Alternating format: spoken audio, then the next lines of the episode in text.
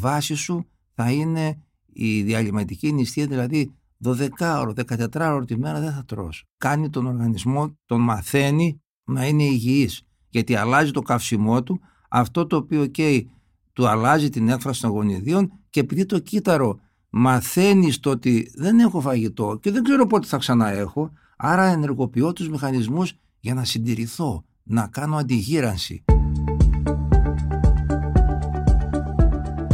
Γεια σας, είμαι ο Γιάννης Πανταζόπουλος και ακούτε ένα επεισόδιο της σειράς podcast «Άκου την επιστήμη». Για να μην χάνετε κανένα επεισόδιο μπορείτε να μας ακολουθείτε στα Google και στα Apple Podcast αλλά και στο Spotify. Είναι τα podcast της Lifeo.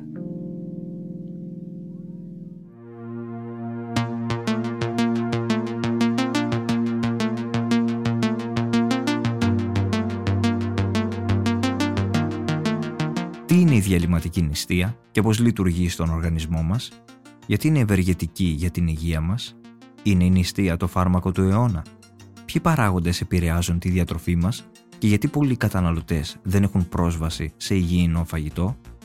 Τις απαντήσεις θα επιχειρήσει να μας δώσει ο καθηγητής στο τμήμα Βιοχημίας Βιοτεχνολογίας του Πανεπιστήμιου Θεσσαλίας, κ. Δημήτρης Κουρέτας. Από τις αρχές της δεκαετίας του 90 έχει εργαστεί ως ερευνητής στην Ιατρική Σχολή του Χάρβαρτ στη Βοστόνη, ενώ η δουλειά του στην καινοτομία των τροφίμων έχει βραβευτεί στην Ελλάδα και στην Ευρωπαϊκή Ένωση. Πρόσφατη έρευνα της Ευρωπαϊκής Ομοσπονδίας Καταναλωτών έδειξε ότι οι καταναλωτές επιλέγουν προσφορές και τρόφιμα που προβάλλονται περισσότερο, τα οποία όμως συνήθως είναι και τα πλέον ανθυγιεινά. Οι περισσότεροι καταναλωτές δεν συνειδητοποιούν ότι οι διατροφικές τους επιλογές επηρεάζονται από πολλαπλούς παράγοντες, όπως η τιμή, αλλά και τα προϊόντα που προβάλλονται ως προσφορές στα φυλάδια των σούπερ μάρκετ και τα διαφημιστικά ταμπλό, αναφέρεται στα αποτελέσματα της έρευνας. Παράλληλα, οι περισσότερες από τις μη μεταδιδόμενες ασθένειες στην Ευρωπαϊκή Ένωση ευθύνονται για το μεγαλύτερο ποσοστό των πρόωρων θανάτων και συμβαίνουν εξαιτίας της κακής διατροφής. Κύριε Κουρέτα, ευχαριστούμε πολύ που είστε σήμερα εδώ μαζί μας στο στούντιο της LIFO Θέλω να ξεκινήσουμε με το εξής. Γίνεται μεγάλη συζήτηση όλο αυτό το διάστημα και ειδικά τώρα που είναι και οι θερινοί μήνες για τη διαλυματική νηστεία. Καταρχάς πείτε μας για αυτούς που δεν ξέρουν τι είναι η διαλυματική νηστεία. Ας ξεκινήσουμε από αυτό. Η διαλυματική νηστεία είναι ένας τρόπος διατροφής, δεν είναι δίαιτα. Είναι ένας τρόπος να βλέπεις το φαγητό που ουσιαστικά απέχει ένα παράθυρο της ημέρας από το φαΐ δηλαδή το οποίο μπορεί να είναι 14 με 16 ώρες, δεν τρως τίποτε και τρως τις υπόλοιπες ώρες. Αυτό έχει ονομαστεί διαλυματική νηστεία επειδή κάνεις ένα διάλειμμα και όπως θα πούμε σε λίγο είναι ένα επαναστατικό πράγμα για τον οργανισμό διότι τον ξαναφέρνει σε κάτι το οποίο του ήταν οικείο και το οποίο έχει καλυφθεί δηλαδή του αναδεικνύει την κυταρική του αλήθεια. Η αλήθεια τι σημαίνει; Αλήθεια, μη λύθη. Δεν ξεχνώ δηλαδή. Ο άνθρωπος με τον τρόπο ζωής τον οποίο έχει επιλέξει να κάνει τα τελευταία 40-50 χρόνια τρώει συνεχώς και λίγο ενώ δεν το χρειάζεται με αποτέλεσμα να μην οι θερμίδες αυτές τις οποίες παίρνει ο οργανισμός να καταλαβαίνει και το κύτταρό του ότι δεν πρόκειται να στερηθεί άρα τους μηχανισμούς που ήξερε παλιότερα ότι μπορεί και να στερηθεί, τους έχει βάλει κάτω, τους κρύβει. Η διαλυμετική νηστεία αυτό κάνει στο κύτταρο. Δεν έχει να κάνει με το πρόγραμμα δίαιτας που μπορεί κανείς να ακολουθήσει από έναν διατροφολόγο, διατροφολόγο, οτιδήποτε. Δεν είναι αυτό. Είναι ένας τρόπος πώς να βλέπεις το φαγητό. Επομένως, η διαλυματική νηστεία με το να απέχεις ένα χρονικό περιθώριο της ημέρας, κάποιο παράθυρο και να τρώσει το επόμενο διάστημα, δηλαδή να απέχεις 14-16 ώρες και να τρώσει τις υπόλοιπες, εκείνο το παράθυρο υπάρχουν κάποιες ώρες που είναι αλλάζει ο μεταβολισμός.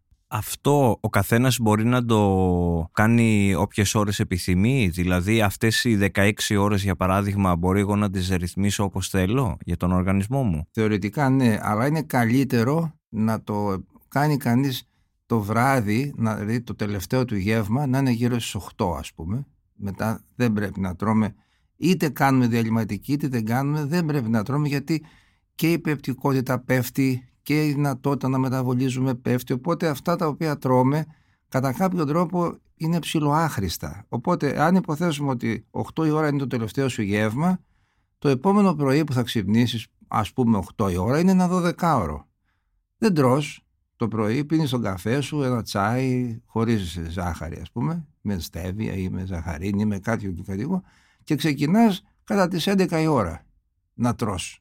Άρα αυτό το παράθυρο των 15 ωρών ας πούμε είναι καλύτερο για το βράδυ δεν το σκέφτεσαι, κοιμάσαι έτσι κι αλλιώς. Εάν τώρα θες να το κάνεις μέσα στη μέρα, άρα φας το πρωί ας πούμε 8 η ώρα, θα πρέπει να φας το βράδυ να μην φας μέχρι τις περίπου πολλές ώρες ας πούμε, ναι. να έχεις το παράθυρο. Οπότε είναι πιο άβολο, είναι πιο βολικό να το κάνεις το παράθυρο αυτό της ασυτείας να το κάνεις κατά τη διάρκεια της νύχτας. Το έχετε πει κιόλας ότι η νηστεία είναι κάτι το επαναστατικό και είναι το φάρμακο του αιώνα μας. Γιατί το λέτε αυτό; Είναι γιατί ουσιαστικά αποδεικνύει στην πράξη ότι δεν είναι ένα φαγητό υγιεινό ή ανθυγιεινό, είναι ο, ο τρόπος ζωής μας υγιεινός ή ανθυγιεινός. Δηλαδή το κύτταρο έχει μια πλαστικότητα τεράστια την οποία την αναδεικνύει όταν του δώσει τα κατάλληλα ρεθίσματα. Δηλαδή, λέμε ας πούμε, δεν πρέπει να δώσεις πολύ φέτα γιατί έχει πολλά λιπαρά. Άρα, αμέσως μαρκάρεις ένα τρόφιμο. Εάν εγώ όμως κάνω 100 χιλιόμετρα από τη μέρα, τι να μου κάνουν και 100 και 200 γραμμάρια. Άρα, το σημαντικό είναι ο τρόπος ζωής. Υγιεινός ή ανθυγιεινός. Αυτό δεν σημαίνει ότι απενεχοποιούμε τα χάμπουργκερ και τις τηγανιτές πατάτες και τις πάστες και λοιπά έτσι δεν, δεν λέω αυτό. Απλώς βάζουμε το κέντρο βάρους σε ένα άλλο σημείο που λέει ότι είναι υγιεινός ή υγιεινός ο τρόπος με τον οποίο ζούμε.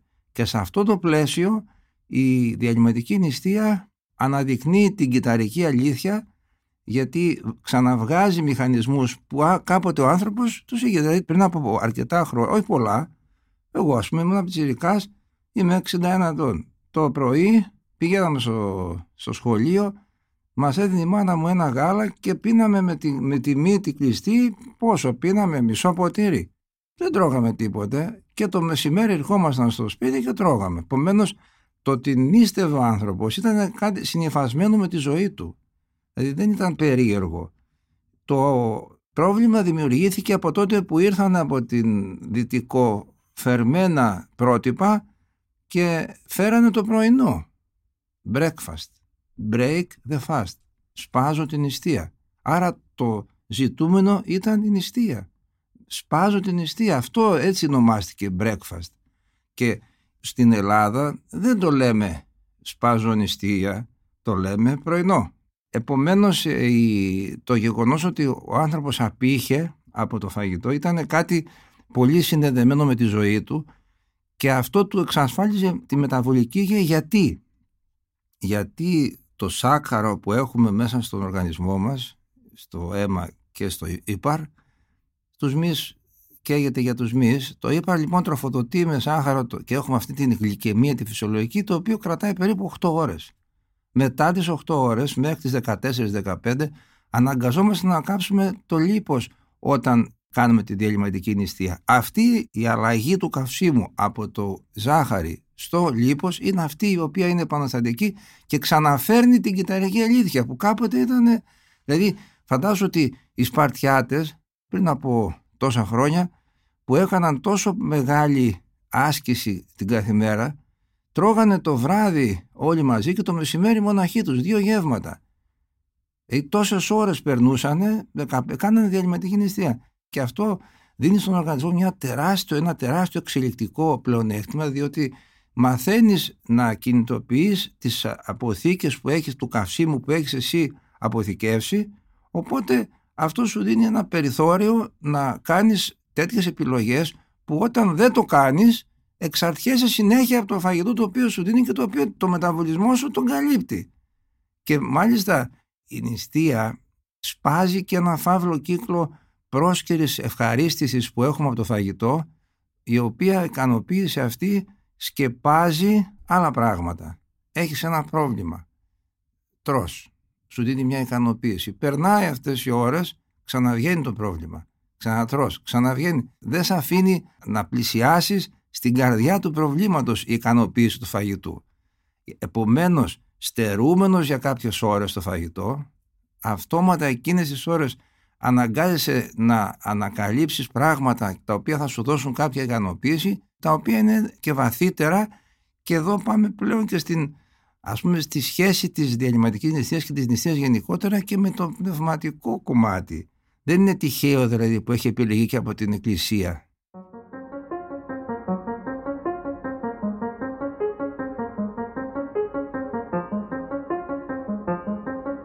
Τώρα θέλω να σας ρωτήσω, επειδή είπατε πριν χωρίς ζάχαρη, γίνεται μεγάλη συζήτηση αυτές τις μέρες και για την ασπαρτάμι και αν το αν ο ΠΟΗ θα αντικατατάξει στις καρκινογόνες ουσίες. Τι θα μας λέγατε; Αυτό δεν ξέρω ποιος το ανέσυρε, αλλά αυτός που το πρωτοανέδειξε ή θα πρέπει να ήταν εντελώς άσχετος ή να το έκανε επί τούτου. Δεν ξέρω αν θυμάστε την ιστορία με τις τρελές αγελάδες το 2000-2001. Μέχρι τότε το τοπίο στην ασφάλεια των τροφίμων ήταν εντελώς αφρική.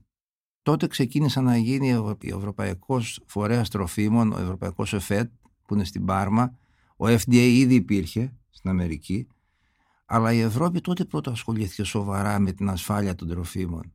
Σιγά σιγά λοιπόν ο ΕΦΣΑ που είναι στην Πάρμα και η Αμερική περίπου ταυτόχρονα δημιουργήθηκαν κανονισμοί περίπου εδώ και 15 χρόνια που κατέτασαν τις ουσίες ανάλογα με την τάξη κινδύνου. Και σε αυτές τις, ε, την τάξη κινδύνου κατετάγησαν με τον χρόνο διάφορες ουσίες και ταυτόχρονα κατα, κατατάσσονται και κάποιοι τρόποι ζωής. Ας πούμε, στην πολύ χαμηλή τάξη κινδύνου που είναι οι ενδυνάμει καρκινογόνες ουσίες, όπως η ασπαρτάμι θα ταξινομηθεί σε λίγες μέρες, Υπάρχει η βραδινή εργασία, τα κινητά τηλέφωνα, δηλαδή είναι συνήθειες που είναι ενδυνάμει καρκινογόνες, εάν και εφόσον. Τώρα η ασπαρτάμι είναι ενδυνάμει καρκινογόνος και θα καταταγεί στην, σε αυτή την κατηγορία την 2β, ε, εάν τρώμε τρία γραμμάρια καθημερινά για όλη μας τη ζωή. Κάθε μέρα. Αυτό τι σημαίνει, εάν υποθέσουμε ότι έχει ένα κουτάκι αναψυχτικού τύπου diet, έχει 125 μέχρι 180 μίλιγκραμμα ασπαρτάμις, πρέπει να τρώμε 20 με 30 κουτάκια τη μέρα να καταναλώνουμε. Ε, ποιος καταναλώνει τόσα πολλά; Άρα, αυτός που το έφερε, το έφερε είναι χαζός, είναι ανόητος και το έφερε έτσι, τα άκουσε; Ή αρχίζει μια συζήτηση για καινούρια γλυκαντικά που είναι πολύ πιο γλυκά από τη ζάχαρη όπως έχουν ήδη γίνει και αρχίζουν οι εταιρείες να ψηλιάζουν τον κόσμο ότι εγώ θα αντικαταστήσω την ασπαρτάμι αφού το λέει και ο ΠΟΗ.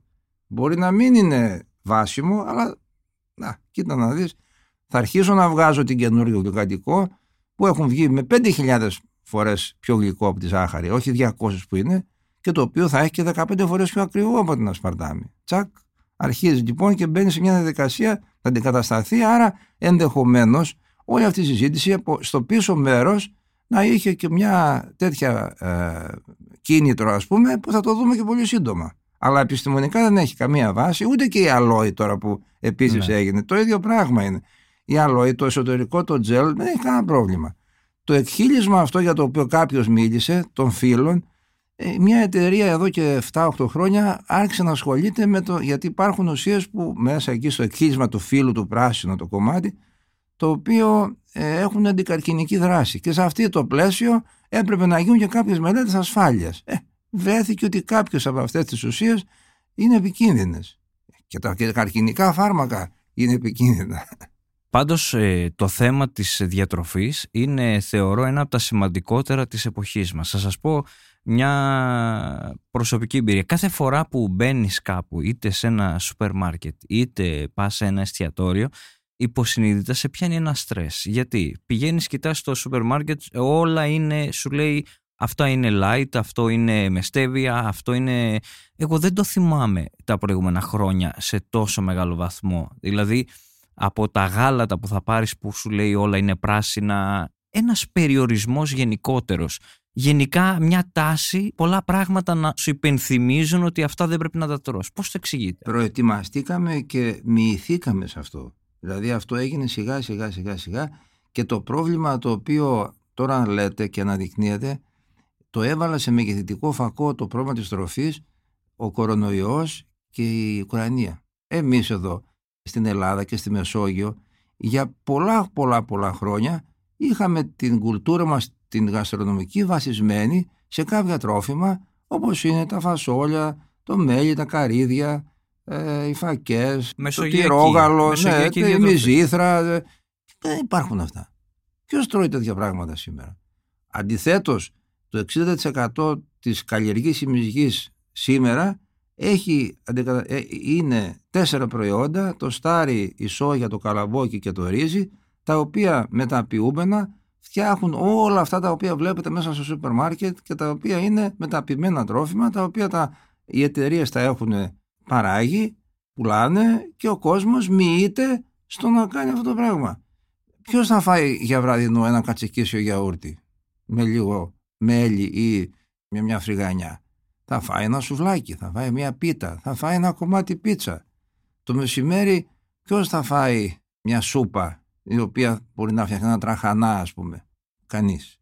Θα πάρει να φάει εύκολα πράγματα, θα πάει σε ένα εστιατόριο, θα δει κάτι, θα δει ένα σουβλάκι, ένα γύρο, κάτι τέτοιο ας πούμε. Οπότε βλέπετε ότι αυτό αλλάζει τη σχέση και γίνεται ε, μεγάλο το πρόβλημα όταν δημιουργούνται κάποια θέματα όπως καλή ώρα στην Ουκρανία ο πόλεμος το οποίο άλλαξε τελείως κάποια πράγματα άρα έρχονται στην επιφάνεια διάφορα θέματα ας πούμε θυμάστε το πρώτο καιρό οι πατάτες λέει δεν τις τηγανίζουμε με, δεν υπάρχει λιέλαιο άρα τετραπλασιάστηκε η τιμή του προϊόντος ας πούμε Κανείς δεν είπε ότι το πυρηνέλαιο, που είναι και πιο φτηνό ακόμα, είναι καλύτερο για τη γάνισα της πατάτας. Δεν το είπε κανείς στην Ελλάδα που παράγει πυρηνέλαιο και είναι από τις πρώτες χώρες που παράγουν πυρηνέλαιο. Δηλαδή θέλω να πω ότι αυτά είναι μεθοδευμένα, γίνονται διότι υπάρχει ένα ολόκληρο κύκλωμα συμφερόντων γύρω από την πράγμα τροφή το οποίο προετοιμάζει τον κόσμο σε όλα αυτά τα πράγματα που είπατε και τον προετοιμάζει και σε νόσους τις οποίες ο άνθρωπος μοιείται στην νόσο της παχυσαρκίας, μοιείται στην, σε κάτι το οποίο πριν από μερικά χρόνια δεν υπήρχε. Μοιείται με τον τρόπο που ζει.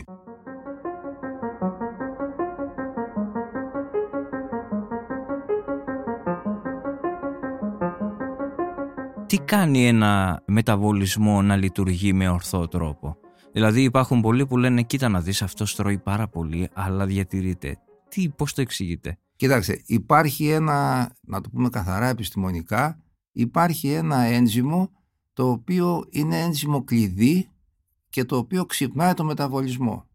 Λοιπόν, αυτό το ένζυμο κλειδί κάποιοι το έχουν σε μεγαλύτερη ποσότητα, κάποιοι το έχουν σε μικρότερη ποσότητα. Αυτό ένας ο οποίος δεν το έχει σε μεγάλη ποσότητα, μιλώ τώρα απλά, υπάρχουν και πολλά άλλα πράγματα έτσι, αλλά είναι ένα κρίσιμο ένζυμο.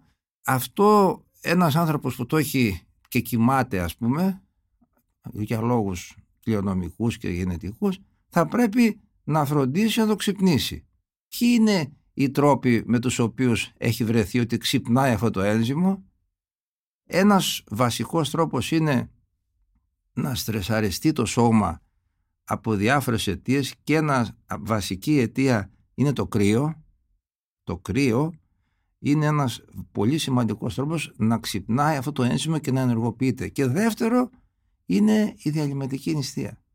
Άρα αυτά τα πράγματα τα οποία κάποτε ήταν πάρα πολύ κοινά και στερούμασταν το φαγητό γιατί δεν υπήρχε και τρώγαμε κάποιες άλλες ώρες και ο άνθρωπος δεν ζούσε σε αυτή τη ζέστη το χειμώνα ας πούμε 22 βαθμούς. Ποιος ζούσε πριν από 40 χρόνια; 15 βαθμούς ήταν μέσα στο Άρα ο οργανισμός ήταν μαθημένος αυτό το πράγμα το εγκατέλειψε ο άνθρωπος με το σύγχρονο τρόπο ζωής οπότε αυτό είχε μια μεγάλη επίδραση στο μεταβολισμό του ο οποίος κοιμάται και κάποια στιγμή πρέπει να τον ανακαλύψεις κάποιο τρόπο να ξαναβρεις την κυταρική σου αλήθεια αυτό που λέω εγώ μη λύθη που δεν ξεχνάς δεν ξεχνιέται αυτό το πράγμα γιατί ένας άνθρωπος κάνει απεργία πείνας; Γιατί έχει επιλέξει αυτός ο οποίος κάνει την απεργία ότι το ε, έσχατο μέσο για να πείσει τον άλλον ότι έχω δίκιο είναι η απεργία; Γιατί; Είναι το πιο βαρύ πράγμα που θα μπορούσε να κάνει στον εαυτό του και να πείσει τον άλλον. Απέχω από το φαγητό. Άρα πρόσεξέ με ότι εγώ κινδυνεύω. Αυτή ότι να μην φας είναι διότι πλησιάζεις στην κυταρική σου αλήθεια. Το που ονομάζω εγώ κυταρική αλήθεια. Σε αυτό που λέγατε πριν για τα παλαιότερα χρόνια είναι μεγάλη αλήθεια γιατί όταν πήγαινες σε ένα παλιό καφενέ όλοι πήρανε ελληνικό γλυκί βραστό. Τώρα, αν πας να ζητήσεις καφέ γλυκό, σε κοιτάνε περίεργα. Είναι φοβερό αυτό. Ισχύει. Και πόσα μέρη υπάρχουν πια που μπορείς να πάει να ζητήσεις ένα γλυκό καφέ, γλυκί βραστό ή βαρύ γλυκό; Είναι ελάχιστα παλιά καφενεία. Και τα μαγειρία είναι πάρα πολύ λίγα, Λίγα. που μαγειρεύουν φαγητό. Δηλαδή, τώρα ερχόμενοι εδώ, είδαμε εδώ παρακάτω έχει ένα εινομαγειρίο το Ισχύει. οποίο είχα έρθει πριν από μερικά χρόνια, μου έκανε εντύπωση. Στην πόλη που ζω, στη Λάρισα, πρέπει να υπάρχουν ε, δύο-τρία μαγειρία. Δεν υπάρχουν και έχουν κλείσει. Είναι μόνο τύπου ε, σουβλατζίδικα και εστιατόρια που ας πούμε δεν μαγειρεύουν γενικά. Ο κόσμος δεν μαγειρεύει, ενώ παλιότερα μαγείρευε. Αυτό τώρα θέλω να συζητήσουμε, επειδή είπαμε και για τη διαλυματική νηστεία, αλλά ποια είναι τα πολύτιμα μυστικά που εμπεριέχονται στην ελληνική κουζίνα; Σε αυτούς που θα μας ακούσουν, τι θα μας λένε; Καταρχάς η- το φαγητό για μας τους ε, Μεσογειακούς και ειδικά τους Έλληνες είναι ένα κοινωνικό γεγονός. Δεν είναι ένα βιολογικό φαινόμενο. Δηλαδή δεν τρώω για να έχω δυνάμεις για να πάω να δουλέψω. Τρώω γιατί θέλω να δω τον άλλον και είναι σύντροφος. Σύντροφος, σύντροφος. Από- Η λέξη το λέει και η λέξη. Επομένως είναι αφορμή το να φάω ο άλλος να τον συναντήσω. Επομένως, επειδή ακριβώς είναι ένα κοινωνικό γεγονός και, και από παλιά ήταν ένα κοινωνικό γεγονός, ποτέ δεν τρώγαμε να σκάσουμε. Δηλαδή, όταν βρεθείς με τον άλλο για να τον δεις, θα φας λίγο και θα, τον, θα πεις δύο κουβέντες. Δεν θα φας δέκα μπριζόλες, διότι αν φας δέκα μπριζόλες, μετά θα, θα σκέφτεσαι την ώρα που σε κοιτάει ο άλλος το κρεβάτι σου και την τηλεόραση και κάποια ταινία για να κοιμηθείς. Επομένως, η σχέση που έχει κανείς με το φαγητό έχει να κάνει πάρα πολύ με το μέρος που ζούσε, με τις σχέσεις που είχε με τους ανθρώπους και με τον τρόπο με τον οποίο βλέπει κανείς ε, τη ζωή. Η σχέση του ανθρώπου με το φαγητό αντανακλά το πώς βλέπει τη ζωή. Και το φαγητό για μας τους Μεσόγειους δεν ήταν ένας τρόπος όπως ήταν για τους κεντροευρωπαίους να φάμε για να έχω δυνάμεις για να πάω να δουλέψω. Δεν ήταν αυτός ο λόγος. Γιατί οι άνθρωποι δούλευαν και έτρωγαν λίγο. Είχαν ε, έτσι συνηθίσει να τρώνε λίγο γιατί τους παρήχε τα απαραίτητα για να μπορούν να δουλεύουν. Και αυτοί που δουλεύαν στα χωράφια δεν τρώγανε πολύ. Και ο σωματότυπος των ανθρώπων πριν από 50 χρόνια, αν δείτε σε φωτογραφίες, ήταν τελείως διαφορετικός. Ε, βέβαια. Ήταν ε, αγροτική ζωή. Ε, τελείως. τώρα βγάζουν κάποιοι πολιτικοί, βλέπω κάτι φωτογραφίες με αγρότες, οι οποίοι είναι 130 κιλά. Αγρότης, ο οποίος ασχολείται με αγρότη. Άρα δεν είσαι αγρότης. Πηγαίνεις και εισπράτη μόνο. Έχεις τους τους άλλους οι οποίοι δουλεύουν κυρίως δουλειές βαριές και εσύ πηγαίνεις εισπράτη στη...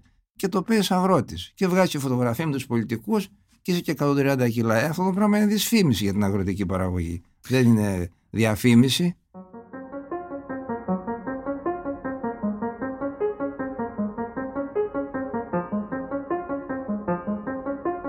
Πώς θα φάει σήμερα κάποιος υγιεινά, αφού πάμε. Γιατί εμείς έχουμε και τη μεσογειακή διατροφή, αλλά πείτε μας μερικά tips.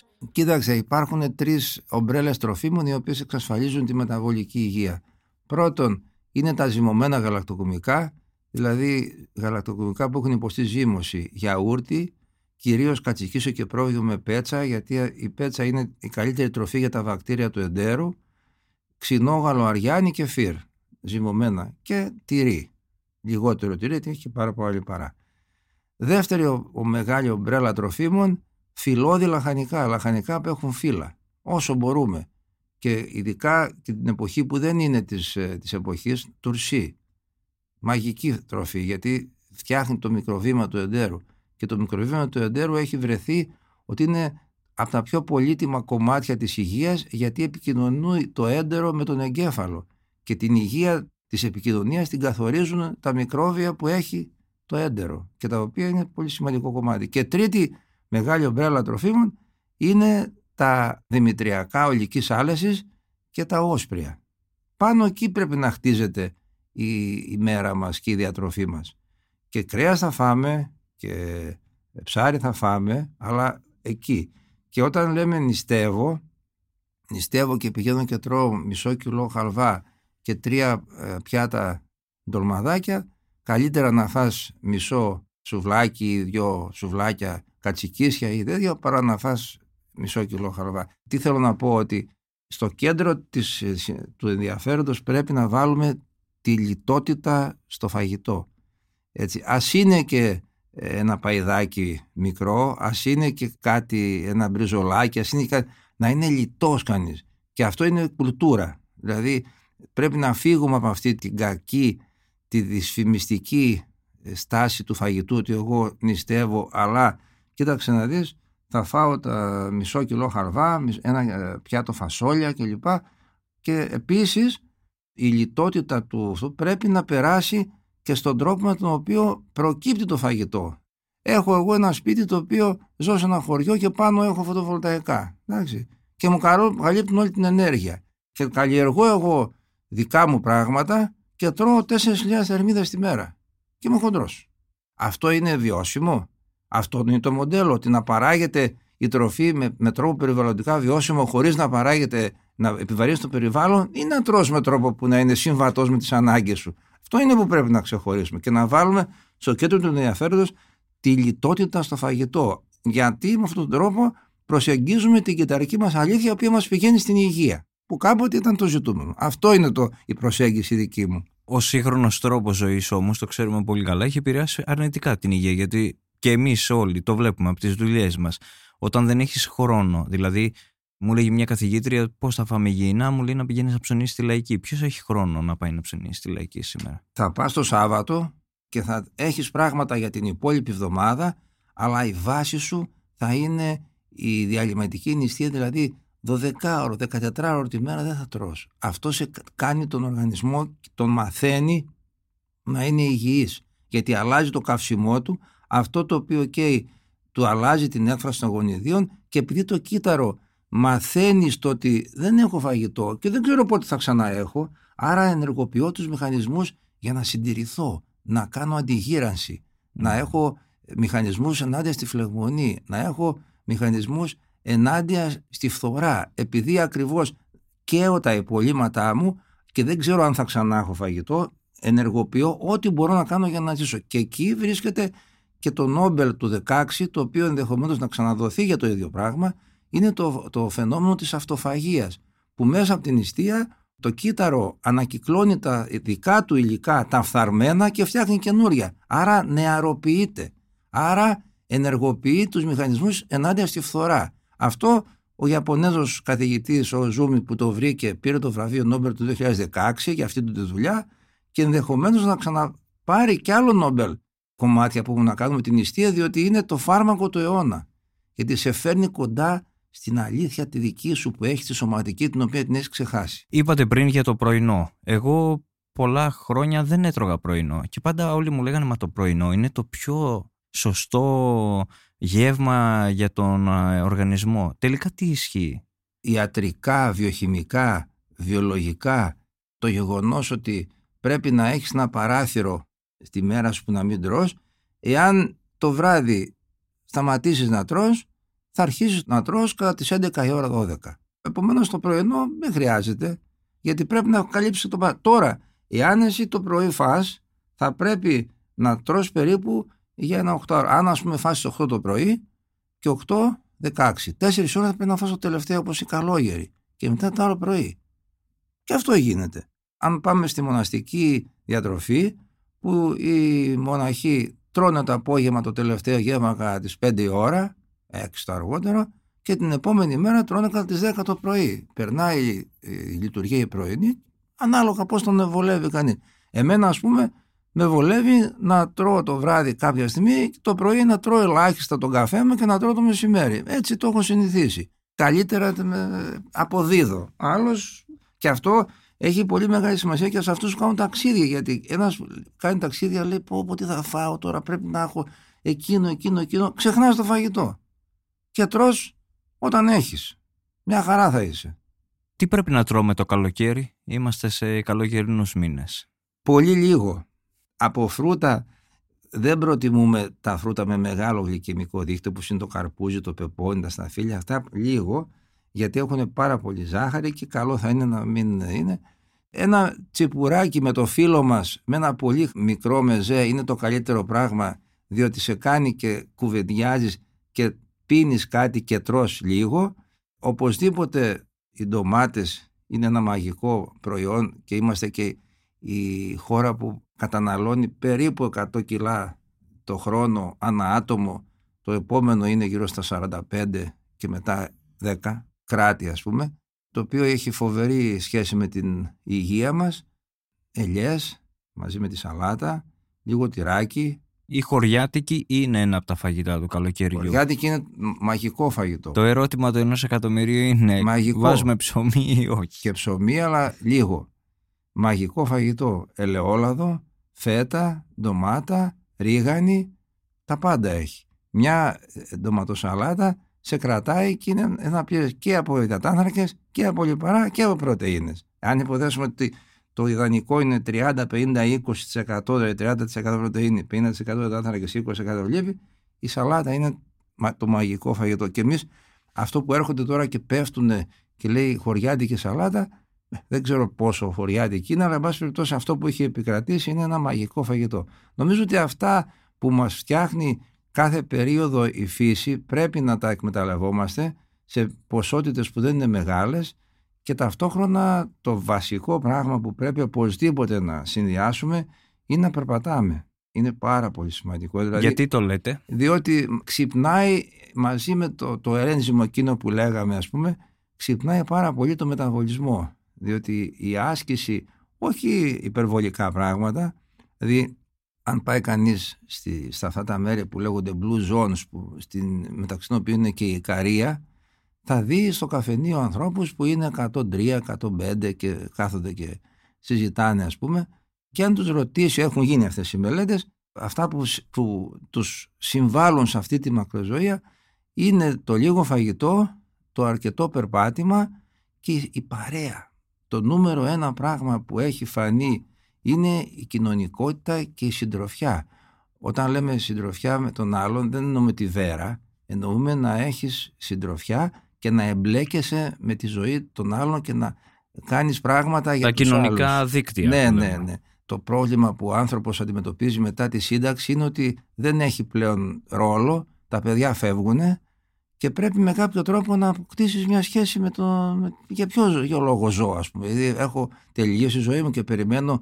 Άρα εκεί, είναι το, εκεί ανακαλύπτεις ότι το μεγάλο το κίνητρο για τη ζωή είναι η κοινωνικότητα. Διότι πριν την είχες, τώρα τη χάνεις. Φεύγεις από τη δουλειά, δεν έχεις ρόλο. Τα παιδιά φεύγουν, μένεις με τη γυναίκα σου, μπορεί και να πεθάνεις σε κάποιους ανθρώπους, να μείνουν μόνοι τους. Επομένως, πρέπει να ανακαλύψεις την αξία που έχει η κοινωνικότητα, να κάνεις πράγματα για τους άλλους. Και κάποια στιγμή αυτό είναι που σε σώζει. Δηλαδή, δεν έχει νόημα το να κάνεις πράγματα για σένα, ας πούμε, γιατί ό,τι να κάνει, τα έκανες. Άρα πρέπει να κάνεις πράγματα για τους άλλους. Αυτό το βάζουν στη- στο πάνω-πάνω ράφι των πραγμάτων που συμβάλλουν σε- στη μακροζωία και στην ποιότητα ζωής.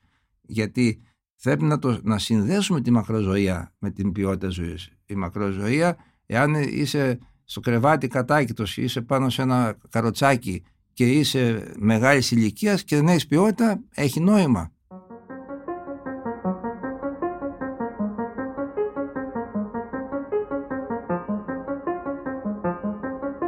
Τι κάνει έναν άνθρωπο να τρώει περισσότερο από κάποιον άλλον; Δηλαδή, τι, πώς εξηγείται επιστημονικά το γεγονός ότι κάποιος μπορεί να έχει όρεξη όλη την ημέρα να τρώει; Κα, κάποιος που λέει εντάξει, βολεύτηκα, ξέρω, εγώ, έφαγα μια, ένα μικρό πιάτο. Το έχω ξαναπεί αυτό το πράγμα νομίζω στο παρελθόν. Όταν με ρωτάνε ποιο είναι το ιδανικό βάρος που έχει ο ένας άνθρωπος, είναι αυτό που έχει εκείνη την στιγμή. Διότι ο οργανισμός σου όλα αυτά που περνάς τα επιλέγει και εσύ έχεις αυτό το βάρος γιατί σου δημιουργεί μια ισορροπία. Για να πας σε ένα καινούριο βάρος θα πρέπει να αναλύσεις μέσα σου ή κάποιος άλλος να σε βοηθήσει τι θες να φτιάξεις για να πάρει τη σωστή θέση που έχει το φαγητό την οποία κάποτε όταν ας πούμε τρως πολύ και έχεις περισσότερο βάρος το κάνεις για συγκεκριμένους λόγους. Όταν λοιπόν θα πας σε ένα άλλο state θα πρέπει να ανακαλύψεις πράγματα και ικανοποιήσεις τις οποίες δεν τις είχες, καινούριε, οι οποίες θα σου δώσουν μια ισορροπία και εκεί που αυτό το οποίο σου έδινε το φαγητό, το οποίο σε έφερε σε αυτή την κατάσταση και εγώ το λέω ότι αυτό είναι το ιδανικό βάρος που έχεις, θα πας σε ένα καινούργιο ιδανικό βάρος, το οποίο θα καλύψεις τον εαυτό σου με άλλα πράγματα. Άρα αυτό είναι το κρίσιμο. Το νερό. τι θα μας λέγατε για το νερό, πόσο νερό πρέπει να καταναλώνουμε την ημέρα και ποια είναι η χρησιμότητά του; Είναι, είναι σημαντικό πολύ, συνέχεια πρέπει να πίνουμε όσο μπορούμε.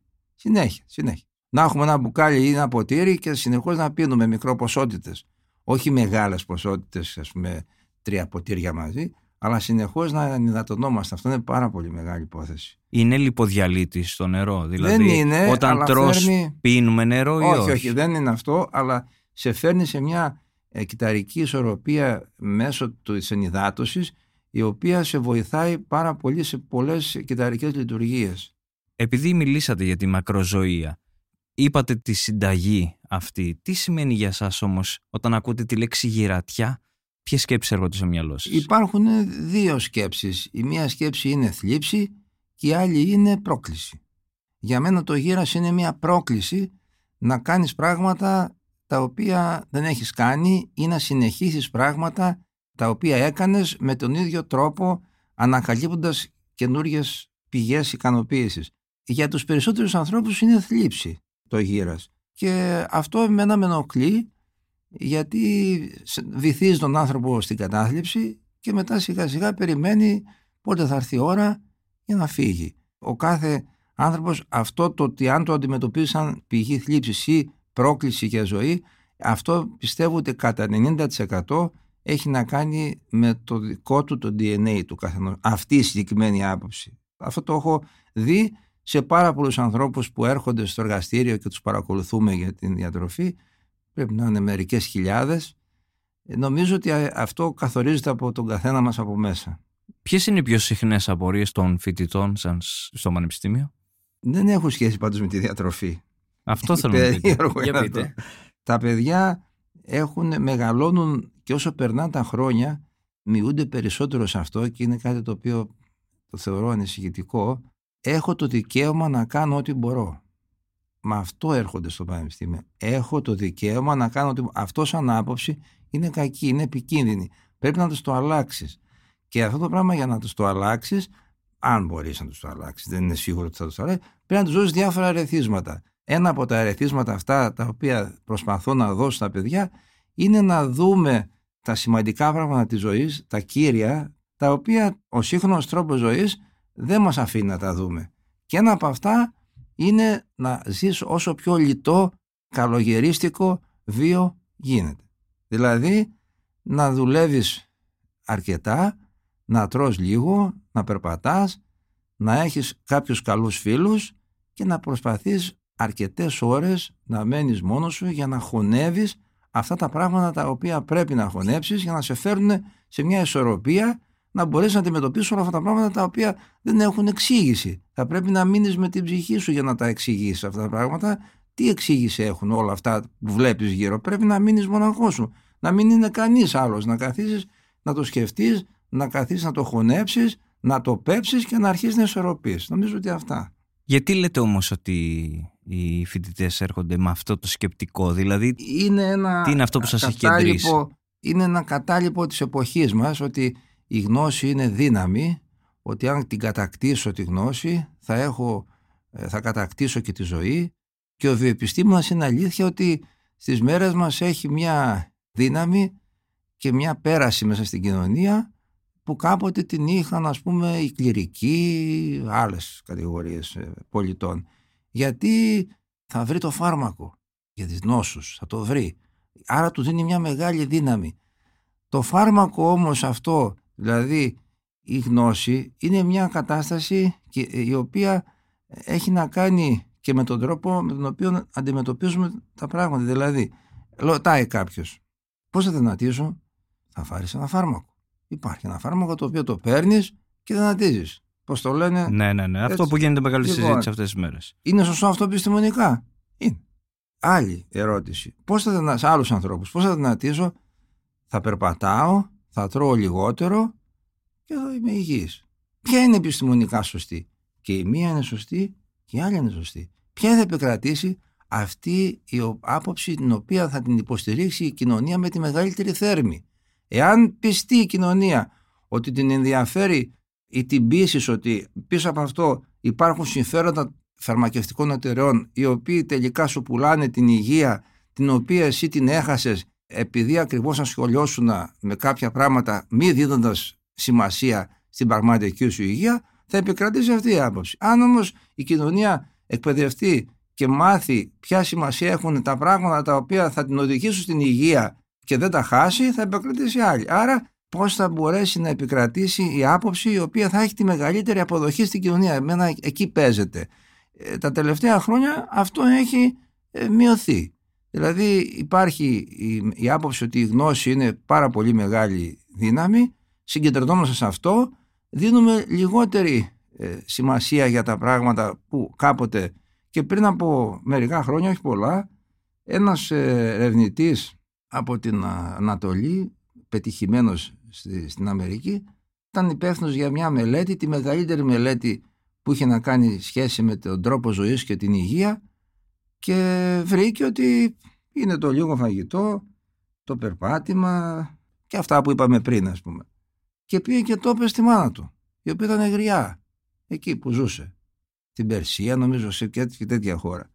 Λέει, ξέρεις τι βρήκαμε, παιδάκι μου, αυτά τα ξέραμε. Γι' αυτό σου έκανα καθή για να τα ανακαλύψεις πάλι μετά από τόσα χρόνια. τι θέλω να πω, ότι η επιστήμη είναι σημαντική, αλλά θα πρέπει να της δίνουμε τη σημασία που πραγματικά έχει. Να μην την μεγεθύνουμε και δίνουμε στους ανθρώπους την ψεύτικη εντύπωση ότι η επιστήμη είναι το παν. Είναι σημαντικό πράγμα, αλλά πιο σημαντικό είναι να τον μάθουμε να ζει ισορροπημένα και ισορροπημένα να αποκτήσει τις ισορροπίες μέσα από τη λιτότητα και το σωστή, το, αυτά που είπαμε πριν. Έτσι. Πώς η βιοχημία και η βιοτεχνολογία θα αλλάξουν τη ζωή μας σε λίγα χρόνια, μελετάτε αυτό το Κοίταξτε, τομέα. Εγώ είμαι υπέρμαχος της βιοχημίας και της βιοτεχνολογίας που διατηρεί τους φυσικούς πόρους, που προσπαθεί τον άνθρωπο να το φέρει κοντά στις πραγματικές του ανάγκες, δεν τον μοιεί στο να, να τρώει και να του λέει η επιστήμη θα κάνει το θαύμα της φά εσύ και η επιστήμη θα κάνει το θαύμα. Εγώ είμαι υπέρ αυτής της επιστήμης και υπέρ αυτής της βιοτεχνολογίας και της βιοχημίας. Ξέρετε τι έχεις διαλέξει, σε ποιο στρατόπεδο είσαι, ξέρω ότι είμαι μειοψηφία. Αυτό το γνωρίζω από τότε που σπούδαζα, ας πούμε. Και στην Αμερική. Θυμάμαι χαρακτηριστικά στο κτίριο που δουλεύαμε, στο παιδιατρικό του Χάρβαρντ, ήταν στο ισόγειο αυτός ο οποίος είχε πάρει πριν από μερικά χρόνια το βραβείο Νόμπελ που έκανε την πρώτη μεταμόσχευση νεφρού. Δεν ζει τώρα πια, ένας καθηγητής. Και πηγαίναμε το μεσημέρι και παίρναμε από, το, από την ίδια καντίνα ε, σάντουιτς, μια λιβανέζικη. Εγώ λοιπόν έπαιρνα ένα σάντουιτς που είχε δύο φαλάφελ και κάτι φύλλα ας πούμε. Αυτός έπαιρνε ένα τεράστιο σάντουιτς με κρέας και λοιπά και εγώ τσιρικάς τότε πήγαινα και έλεγα ρε παιδί μου είναι δυνατόν, ας πούμε, αυτός είναι νομπελίστας να μην ξέρει ας πούμε, τα βασικά και όμως τα έχει αξιολογήσει διαφορετικά.